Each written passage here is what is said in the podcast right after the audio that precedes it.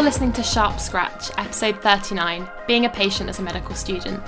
This podcast is brought to you by the BMJ and sponsored by Medical Protection, where we bring together medical students, junior doctors, and expert guests to discuss all the things that you need to know to be a good doctor, but that you don't necessarily get taught at medical school.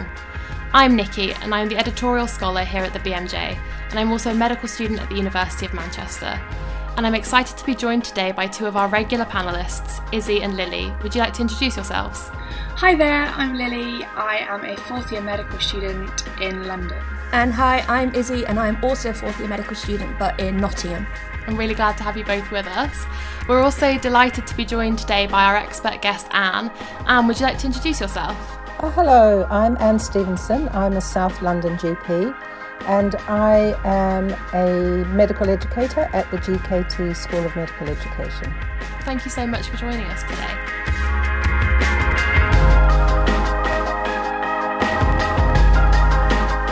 So, today we're going to be talking a bit about being a patient as a medical student, and I think this leads on quite well from our last episode about medical student syndrome, where we spoke a bit about health anxieties. So, if you haven't had a chance to listen to that yet, do go and check it out. Um, I know the team have also done an episode a while back about being a sick doctor, and I know they focus a little bit more on chronic illnesses. Um, but today I wanted to focus a bit about being a patient as a medical student specifically, both in terms of how it changes how doctors can treat you a little differently when they find out you're a medical student, but also how this can make you feel. Lily and Izzy, do either of you have much experience of being a patient?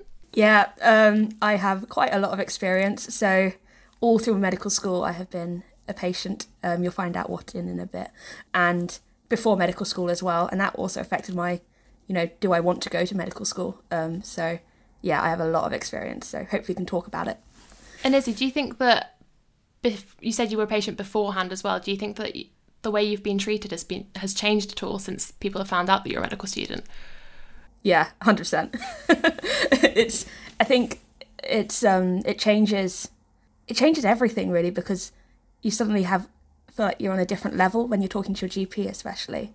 It's really noticeable, and um, I've noticed it more the more um, experience I get as a medical student, the bigger that change has become that I've noticed.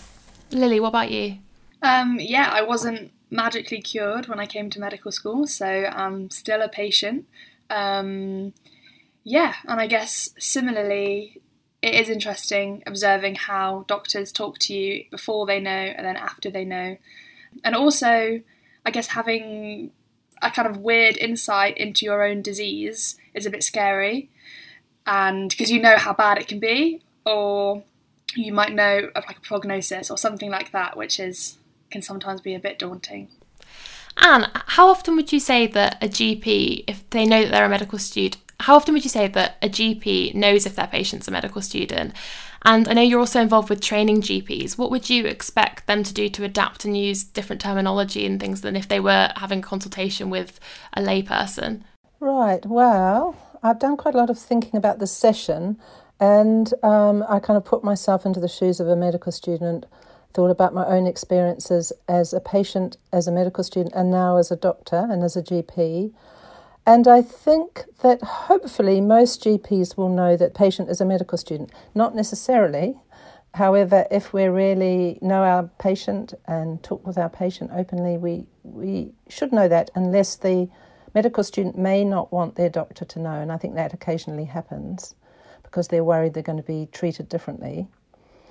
So to be aware is useful and then to actually kind of reset a little bit. And that's challenging for a number of reasons. I don't know whether we want to go into that now. Yeah, go for it. Okay. So, a medical student is a patient and a person like anyone else. However, they have extra knowledge and experience, and they also have professional responsibilities around patient safety. So, there are a number of levels to it that can make that consultation just take that little bit extra reflection and time to work through. That's so true because I do think I've experienced it sort of both ways. I've definitely had GP appointments where I felt a bit like it's a teaching session and I was being quizzed a little bit about the questions that I was asking, which can be difficult because if you've gone and presented with a complaint to your GP, you sometimes want to be just told things and reassured, not sat in a clinical reasoning session that you could be having at medical school. But then equally, I've also really appreciated doctors often taking time to explain things to me and sort of teach me about certain things, um, about how certain medication works. Or I know I mentioned that I've got a slight sinus arrhythmia in one of the previous episodes, and the cardiologist that I saw about that really sat me down and sort of talked me through my ECG, which I think I probably understood ECGs so much better after that when it was sat talking through a specific case um, I, yeah, I think I understood that better than any other ECG teaching I'd had. I think what, what I like there is that Anne said the medical student is both a patient and a person. And the fact you said it's a person, like, I'm so lucky in that my GP, I finally found one who treats me like a person and I'm just as deserved as, you know, treatment as anyone else. And that's so refreshing to have someone, you know, look at you and not even that even if they do have, you know, the preconception that, right, they're a medical student, they should know what's actually going on here, you know, it doesn't really affect the way she treats me compared to her other patients. And I feel like that's refreshing in a way that I I feel looked after in a way. I feel like I'm not having anything hidden from me, anything said to me that I wouldn't want to otherwise know. And helps me kind of get through each day, I guess, when I'm having a bit of a bad time with it. So, yeah. I think I have a weird experience with doctors where being them knowing I'm a medical student will almost improve the care and will improve the consultation because they suddenly, I guess, being cynical, almost have more respect for me, or they feel like I might walk into a doctor's surgery and the doctor is really rushed, and then as soon as they know I'm a medical student, they almost I don't know. There's Slow like a, down a, a little. Yeah, there's a change in the vibe which I don't like. I don't hate because it's nice to feel almost like the camaraderie, but with your doctor.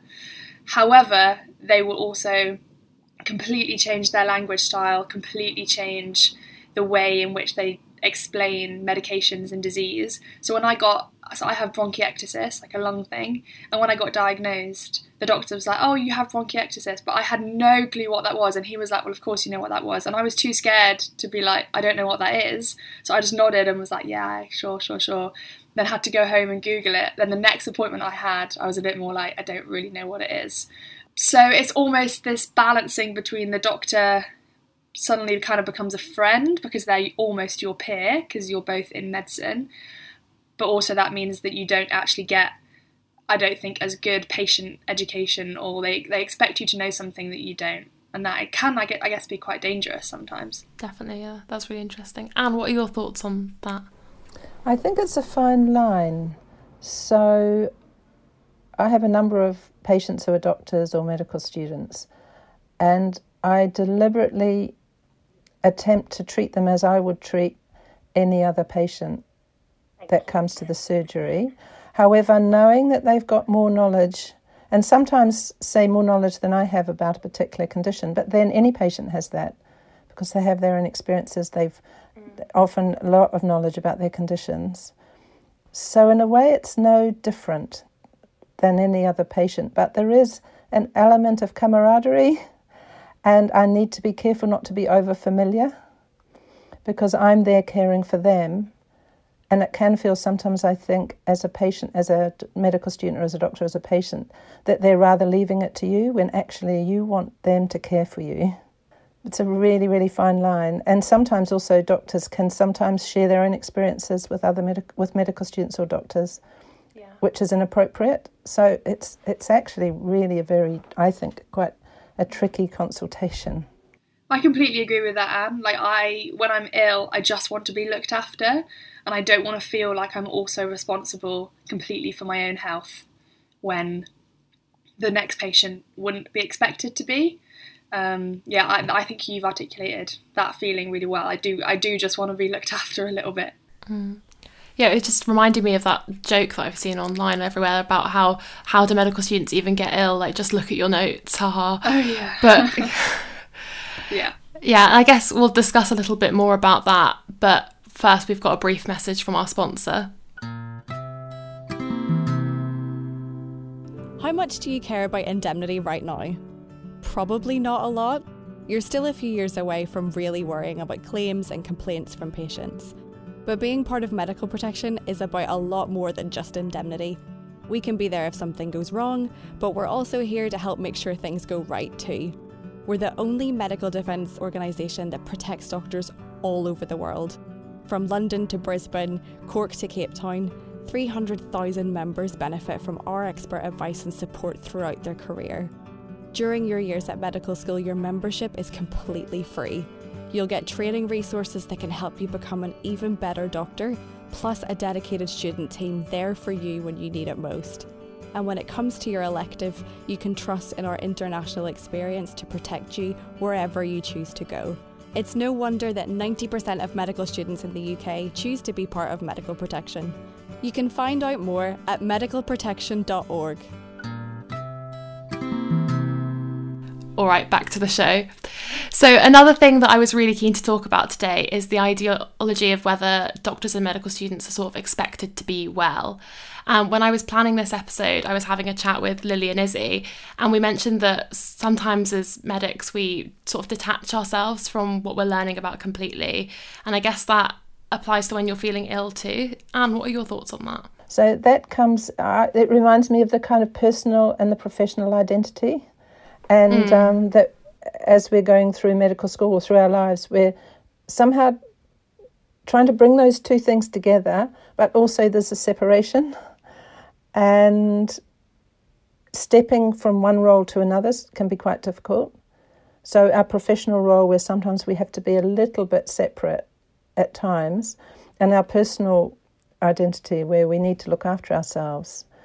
So, I think that is challenging, and we can be quite detached, and we can look at ourselves as we would look as as somebody, somebody our ill self, as somebody different, and not want to enter into that ill role because it doesn't feel right as a medical student or as a doctor. It feels too vulnerable or too scary or I feel like adding on to that sometimes health professionals forget that health professionals can be sick as well, including students. I mean, I have an example of that. I'm currently on um, GP placement, and you know, a patient left the room, and the GP just looked at me and said, "Oh, imagine how horrible it must be to have to take so many medications just to stop yourself feeling miserable." And I'm just, I'm sitting there thinking, well, I had a phone call with my psychiatrist the day before. We just upped all my medications, added another one, and yeah, I know how it feels. But you know, I just sat there and go, yeah, it must be horrible. Like, but I do know, yeah, it is really horrible to feel that low. And you know, I'm not afraid to say at the moment I'm going through a pretty hard time. COVID is not helping that, and there is a mental health crisis going on at the moment. And I think there'll be a lot more people like me presenting themselves to with mental health conditions, and that includes healthcare students. We're not we're not exempt from that. If not, we might even be at more risk because we see firsthand the devastating effects this has had. And it's it's unsettling. It's horrible. And I've had patients come in and say, you know, I'm feeling really low or really anxious. And even in like teaching sessions, we have simulated patients. And you know, when I talk to them, like I kind of know what questions to ask from my experience. I've had oh, how old am I? I've had nine, ten years of experience of this now. I know what a GP will ask. I know what helps to ask. I know what it doesn't help to be asked. And you know, I get feedback like people are saying, you know, you, you manage that so well. Like, how did you know this stuff? And I'm not going to say, oh yeah, because my own experiences. I'm like, oh, I just looked it up. And I want to say it's my own experiences when I'm talking to, of course, not to patients, but talking to my GP tutor, to uh, my friends in teaching but for some reason there's that mental block. I don't want to say it because it's almost like the stigma that mental health definitely has in medicine, which you know leads on to a whole other ballpark with fitness to practice and things like that. And medical students are scared to say that they struggle when we all do. it's really it's it would be a bit weird not to struggle as a medical student if you ask me at any point in your course. And so I just think you know there's so many different aspects to it, um, but especially from a mental health perspective, sometimes you know you do think it's you don't know who's got it and who doesn't and that can really affect people no completely because a lot of the times uh, so, so many of the symptoms are almost hidden so you wouldn't recognize them and someone takes so that's interesting that your gp made that comment and you, your gp tutor made that comment that made you feel like that. But it's also interesting, it's a bit of a paradox, I guess, because we were speaking about this on the last episode about how perhaps even medical students are sort of we talk about them being a sort of self-selective group of people and how a lot of the personalities within medical students might be more likely to develop things such as anxiety and depression which is then really interesting that there's such a stigma even though we're in a group that might be more likely to suffer from these things.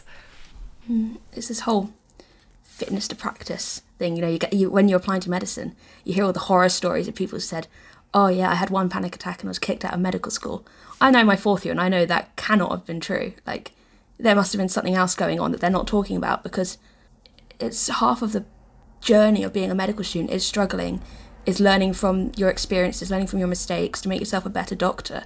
If you go through medical school and never have stress about exams, it's are you actually, you know, seeing how serious this is? like, you kind of need to know these stuff to be a good doctor. And like when I'm talking to my friends and I'm like, and they say, why didn't you say that you had a mental health condition? Or so many of them, well, I do have multiple. And I'm like, I just didn't want people to judge me. I didn't want, you know, if anyone sees me, you know, being a bit quieter than normal, suddenly assuming that, you know, I'm at risk when I'm not. I'm, that's just how I am. I want people to look at me as like a normal human being.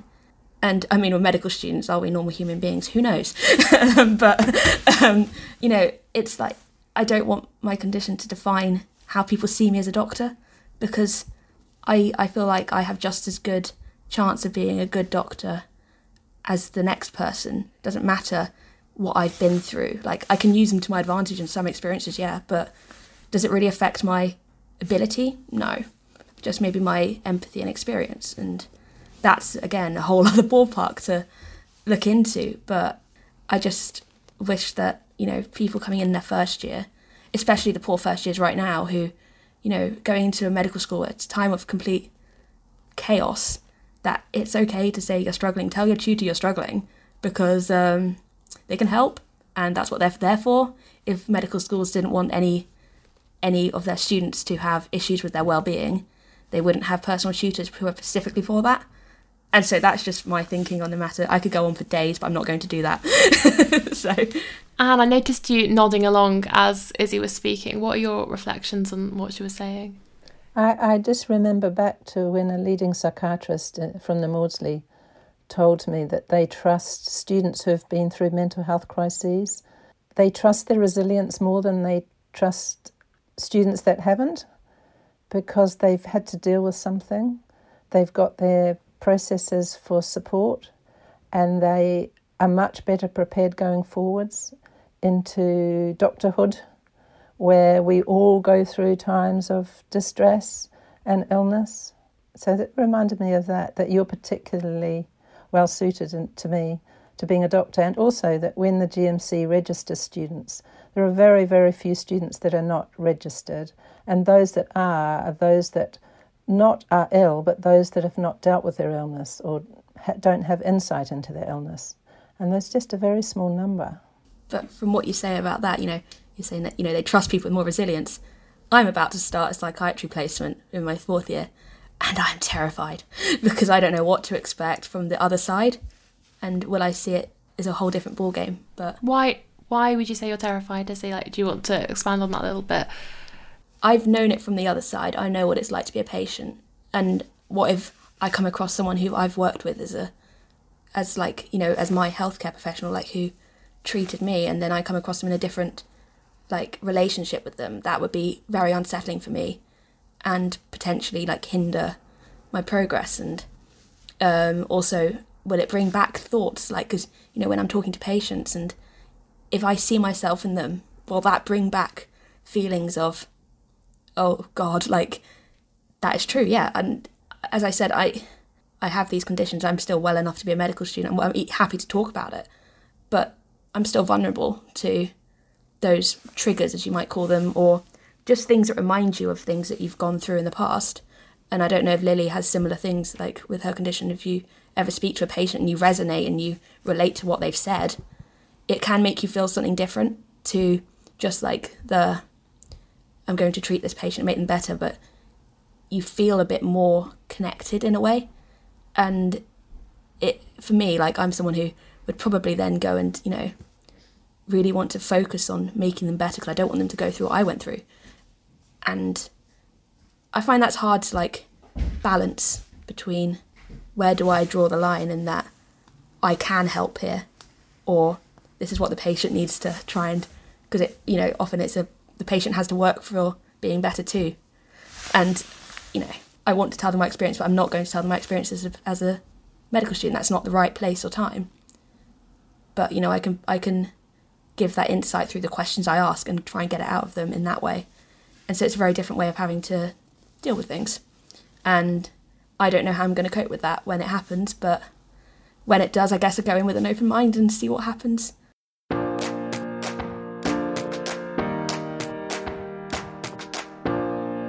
Lily, have you been on a ward where you've been a patient before, or like on in the same specialty? Um, so obviously I've done a RESP, and that is kind of where most of my um, illness sits. Um, I've never met a patient with bronchiectasis, um, but obviously spoken to lots of patients with dodgy lungs. I think, I guess, I think there is such a difference between the resonance between you, Izzy, and patients with mental health problems. I think there's a difference there compared with me and a patient with something like cystic fibrosis. So we can kind of share experiences of um, physiotherapy and things like that. So I I do have those moments of yeah, I know what questions to ask. I know the little questions about their day to day lives that another doctor might not know to ask. And that will create a good rapport, and perhaps the patient can kind of sense I know something about it. I don't know if it would be quite as the way you describe it feels much more moving to me than probably what I experience. Um, but maybe that maybe that isn't accurate. But yeah, no, I've definitely. I think any shared experience, even if the patient doesn't know you have it, will always help in your communication. So even if it's so yeah, if it's a, a mental health thing or physical health thing, or if it's literally like an actual life event that you share, even if the patient doesn't explicitly know that you understand, you can kind of communicate that through the questions you ask and your body language. It does just make you predictably more empathetic because you just understand. I think that's why people always say you need really diverse medical students because you need medical students who have this massive wealth of experiences. So we're increasing the chance of patients meeting doctors who can understand in more in more of a way. Yeah, so I think any experience, whether it is whether it does come from a place of illness and trauma, but also positive experiences or just neutral experiences in life, I think obviously they're always going to be useful and helpful. Definitely positive experiences as well is definitely yeah, a thing. Absolutely. Definitely. I was just reflecting when you were both speaking and thinking about how much sort of this is evidence for how much we can learn from sort of expert patients and how much when patients are involved with teaching for medical students how much we can learn from them and then in order for us to be more empathetic to other patients in the future i mean i was talking to Anna, um, the previous editorial scholar, uh, last week about this, um, and she was saying that, you know, does lived experience make you a better doctor, really, or is it actually that experience that gives you the insight? Not necessarily your abilities that are better, but your manner with patient might be a little bit more tailored to them. But of course, that's a very specific field, and it's a whole debate which could go on for ages and interesting actually. So you can get some really interesting points through that. But I definitely say that talking to people with experience is just invaluable, whether it be a patient, a friend, a simulated patient, or like even reading a book about, you know, someone's written a memoir about it. You don't know how a patient feels about a condition unless you talk to a patient. Somewhere along the line, you're going to have to get a patient experience to learn about a condition whether that's just through symptoms, like learning about symptoms, that's all patient experience. And I think it's just invaluable. And so make the most of it. If, if someone's willing to talk to you about their condition, listen and let them talk because sometimes that really helps. So, if you listened to the last episode, you might remember that I spoke to Gavin, a medical student in Manchester, about a health scare that he had whilst at medical school. But whilst I spoke to him, I also had a chance to ask him a bit more about his experience as a patient throughout. So, let's take a listen. During my time as a medical student in my third year, I was diagnosed with an arrhythmogenic uh, cardiomyopathy. And then later on in third year, I was uh, given an ICD as a result of my diagnosis of the cardiomyopathy. And then, as a result of the ICD, I had a DVT in my left subclavian vein, uh, around the IC where the ICD wires enter into the vein, and that was then also surgically removed and treated. Um, so, being a patient as a medical student, I find quite an interesting experience, or have found. Um, so when I was diagnosed with my cardiomyopathy, it was actually quite interesting. As weird as that may sound, um, I kind of wanted to know. I was like, always looking at the ECGs, asking uh, the doctors to explain what like the T wave inversion meant up to V four and why that was significant. And then I also had right axis deviation, so I was asking about that there was some bifid uh, waves as well, so I was asking about that, which was quite beyond my level of understanding as a medical student, but it was still interesting to hear and kind of get a brief kind of understanding on. Um, then moving on to my actual diagnosis of the cardiomyopathy, I wanted to know absolutely everything about it. I think it was quite nice because um, I think my kind of coping mechanism uh, personally at least, is to understand everything and to know as much as possible about the situation I was in. And then from that, I could kind of, from there, there was kind of no fear of the unknown, which was, or that was at least minimized, which was quite nice, or I found that quite comforting. So I would always always get the doctors or whoever was with me at the time uh, to explain everything.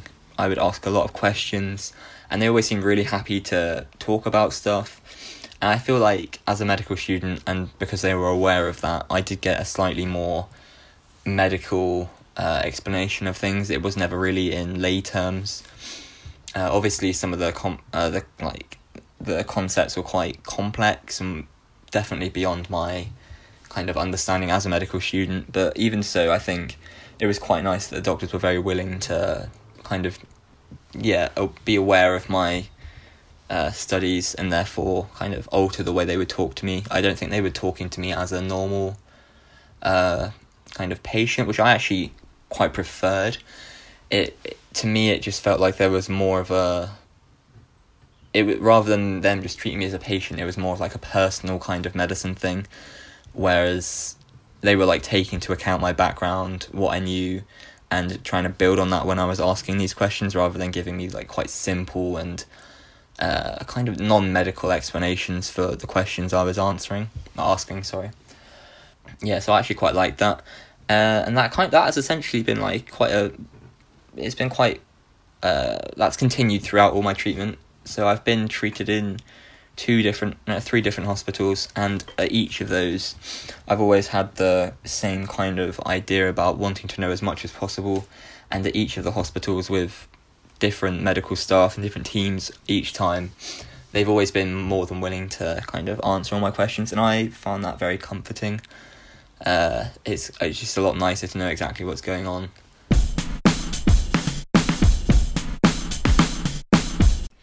So, panel, what were your thoughts when you were listening to that clip of Gavin talking? Anne, go on.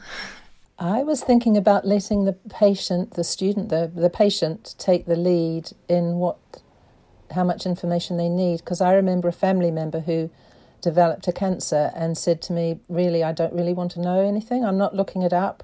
I'm just handing myself over to the doctors to look after me because actually this is too much."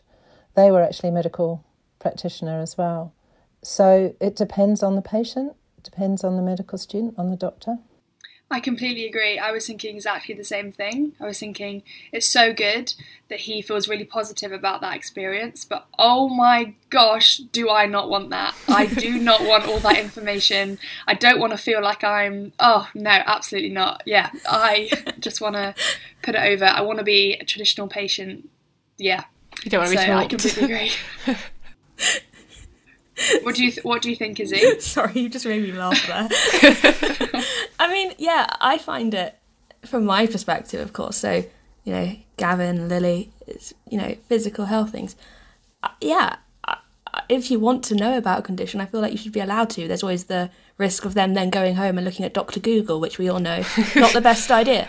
And um, I mean, I found that out the hard way the other day. Um, but for me, like, I find it kind of comforting. Like, even though the doctor maybe doesn't tell me that much information, like the 10 minute slot we have, if we have 20, still it's because we need to talk about other things. You know, when I'm in my lectures and I learn about how my, like my condition, let's say depression, how that works, like why I get those symptoms, like, you know, the neurochemical imbalances, and then we look how SSRIs work. For me, making that connection between, oh, it's not just I'm grumpy, like there's actually a thing going on here. I mean, I was saying earlier, um, I want my GP to treat me as a person. I don't want her to treat me as my sh- I'm a medical student. I want her to treat me as she would any other patient, and that's my personal preference. But I mean, if someone says that to to you, I think you should just respect that. They don't want to know all the information because they'll understand it. Yeah. Like, yeah. Izzy, do you? I don't know how often you see a different doctor who doesn't know you. Do you? Would you actively tell a doctor that you're a medical student? Interesting one. Um, so, uh, my GP, obviously, I've been seeing her for about a year now, and when I'm making an appointment, I'll always try and make sure it's with her. I don't mind waiting an extra week if it's with her, so I don't have to explain nine, ten years worth of history, which would take up more than ten minutes appointment. Um, Yeah. But in when I, you know, when I've had to go to A and E or or urgent care for both mental health and for like if I've just walked into a door or something, I tend to not. it's happened. I tend to not say that I'm a medical student, and if they ask what course I'm on, I'll say biomedical sciences, which was technically true at the time. Last time I went to hospital because Nottingham has a biomedical science, then M- BMBS, um, and because I just don't want to be told, oh, you know that this is not serious, or oh, you know how to cope with this. Sometimes when I'm feeling, for instance, when I've when my anxiety is absolutely through the roof, I will forget basic methods of calming myself down. And, you know, the doctor will say, Well, have you been for a walk? Because it says here that helps you. I'm like, No, because I completely forgot that. And I don't want them to say, You should know that, come on, because that makes me feel even worse. I don't want to be told off for Yeah. not being competent. But, I mean, luckily I haven't had a doctor do that, but I do tend to not say when I'm in, when I'm like in secondary care, especially. I'll say, oh yeah, Yeah. I study medical sciences, or I'm looking to do medicine. so I'm looking to be a doctor. I'll try and get around it because I just don't want to be criticised. It's the last thing you need when you're feeling r- ill, when you're feeling rough. You don't want to have, you know, something else or told that you shouldn't be here or you should have come mm. earlier. That's something I've had as well. You should. That's the worst thing. Yeah, I'm exactly the same. I loved intercalating because they'd be like, "What are you studying?" And I'd be like, "Anthropology," and they and they'd be like, "Right, you know nothing about medicine." And I was like sat there nodding. um, yeah, I'm the same. I never offer it, and if they ask, I'll say I'm a student. And then if they ask specifically, I'll be like, "Oh, medicine." but uh, that rarely happens. Yeah. Anne, did you want to say Oh, something? I was just going to say I hate that word, word should as well. It Yeah. really gets me oh so angry. In so, CBT, um, we yeah, I tend not to tell yeah. people I'm a doctor if I can possibly help it Yeah. uh, when I'm a patient. I mean, I've just had, I've literally had a CBT session just before recording this, and she literally said, she said, stop saying should, would, could, like all those words, stop it, like, yeah, and it's like she said, just you don't have to like validate yourself for every single thing you do, and it's the same thing in when other people say that like. Oh, you really should go to the shop. It'll make you less likely to do it, I find. If someone tells me what to do, I won't do it. I'm stubborn. Hundred percent. I don't know if that's from siblings, but Yeah. That's so interesting though that you're all saying that you would even sometimes hide the fact that you're a medical student for fear of what they're gonna say to you. I think that's so interesting and almost puts like alarm bells off in my head that because I we were speaking about how we should be I said should but how we should be um, treating all patients the same. But I guess if you're if that same treatment is the fact that you're applying like this personal treatment plan and how they want to be treated then regardless of whether someone's a medical student or not someone might not be a medical student and might want to know absolutely everything about their disease ever because that's their sort of coping strategy and that's how they feel more at ease is to know everything but then some people as anne mentioned with one of her patients just prefer to not know anything at all and i guess if we then standardize that you treat every patient how they want to be treated regardless of who they are and not put everyone in a bracket that because you're a medical student you should know everything. And what, what do you think? I, I was thinking that that's great. However, that medical students and doctors do have a professional responsibility in terms of fitness to. I know that's a horrible mm-hmm. yeah. term, but fitness to study and practice and patient safety. Mm-hmm. So I'm thinking, how do we cope with that situation, knowing that maybe a student or a doctor may be very unwell, may be lacking some insight, and has a clinical responsibility. If we don't know their work, mm. things might come unstuck. I think this dilemma probably applies to so many jobs. There are so many jobs where yeah. if you're if you're not feeling mentally well, you're not going to be doing your job well enough. And then there are obviously extreme cases like any sort of healthcare job. In my mind, thinking like teaching, transport, teaching. Yeah, pilots. you might actually. well, exactly. There are so many jobs where you can harm people through yourself not being well. Yeah. Mm. I, I just had an idea that as a GP, if I saw someone that really wasn't well, I would ask them do they drive a car? Do they have children, responsibilities? What kind of job are they doing? Who are they dealing with? Hopefully, I would ask that, and, yeah. and then I would be able to find out which responsibilities they have and are they able to carry out those responsibilities in the state of illness that they're in and if not, what kind of support do we need to to get together? I think you're right. I think the onus should be on the doctor looking after them. It should be on their it's their responsibility. If they're worried about their patient, they should be asking about what their job is in more detail, as opposed to putting the responsibility on someone who's ill to disclose information that they might not feel comfortable disclosing.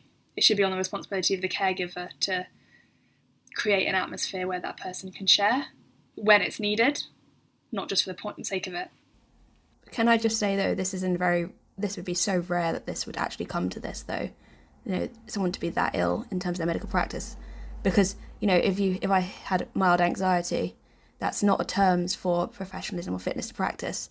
And that's what people have to remember that don't let things like that put you off talking to people, talking yeah. to your tutor, because that's a sign of strength actually talking to people about it as opposed to hiding it um, and not talking to people about it which never really ends well does it? I, I can't think of a time that's ever ended well for me. So i mean if anyone has any good experience with that do tell me but i haven't. Go on annie. Yeah i think it's, it's great to know that someone's a medical student but i'm not expecting them to tell me but if they do, I'm, I'm really yeah. happy that they do. Yeah. And that it's hardly ever that a student is so ill and so lacks insight that they really need some remediation or some mm. support. And we want every medical student to become the best doctor they can be. So we're not going to hold people back. But mm. very, very occasionally it happens, but just handfuls out of, I don't know how many, 5,000 students going forward into foundation year, maybe two or three are not allowed to register. It's just a really small number, and it could mm. be criminal charges, it could be really bad alcohol or drug addiction that they can't dealing with, and it's not also you know they may be able to come back if they get some help and get some insight. So it's it's not. Um, it's a very, very small number, and it's much better to be open and much better to deal with things early. And you're developing your resilience, your knowledge, your understanding, your empathy of other patients it's a you know it's a positive thing. So don't think to hide things. I guess that's why sort of this was an interesting topic to discuss for an episode because as um, Lily pointed out, obviously like this sort of concept applies to loads of other jobs. But for us as medical students, and I guess that's what this podcast is all about, like learning things that will make you a better doctor, we we can sort of relate to both sides of the spectrum. We can sort of relate to the doctors who are and how to treat patients who have specific requests or needs or whatever. But then also, a lot of us have been in a position where we are those patients. So I guess that's why it was a topic that I was keen to discuss as an episode. Yeah, 100%.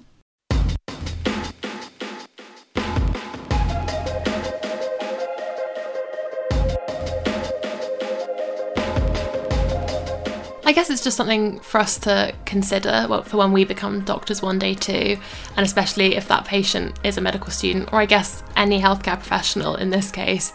Um, we shouldn't have these expectations of them to understand their own symptoms, as I guess it's all about perspective. So, similarly to how we said on last time's episode, we can never really view ourselves completely neutrally and from an unbiased perspective like a doctor should. Though I also guess that as a doctor treating a medical student if they particularly want to know everything. Sometimes we, I guess, could be prepared to spend that extra five minutes with them and teach them what they want to know um, without making them feel like it's a teaching session or sort of quizzing them or anything like that. That's all from us on Sharp Scratch today. If you would like to hear more from us, subscribe to Sharp Scratch wherever you get your podcasts, and in two weeks' time, you'll get our next episode straight to your phone. While you wait for the next episode, make sure you check us out on social media. We're BMJ Student on Twitter, Facebook, and Instagram.